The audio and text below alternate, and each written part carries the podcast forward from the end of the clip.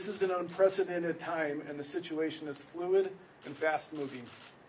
Despite that, our top priority and of paramount importance are the safety and well being of our jazz players, their families, our employees, and the media who cover our team, and certainly our fans and the many guests that come to our venues.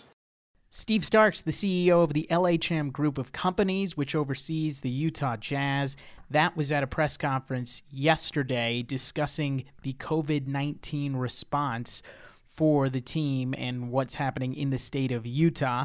This is Roundball Roundup on UtahJazz.com. I'm JP Chunga.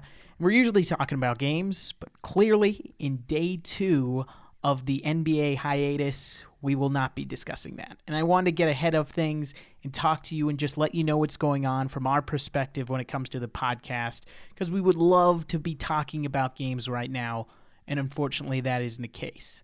The news came at us so fast, and as the league and as the Utah Jazz reacted so swiftly, it got ahead of us. This is our normal podcasting schedule Monday, Friday.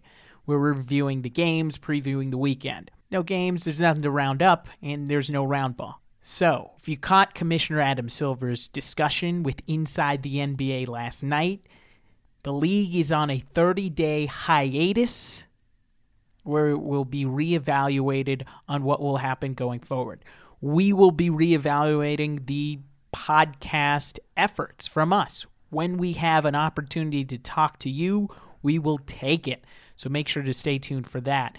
As far as updates on the things that you're concerned about, what happened to the team, how they responded once they got back, ticketing. You can check out utahjazz.com for all the statements from the Utah Jazz as we can update things alongside there. Keep yourselves safe, keep yourselves healthy.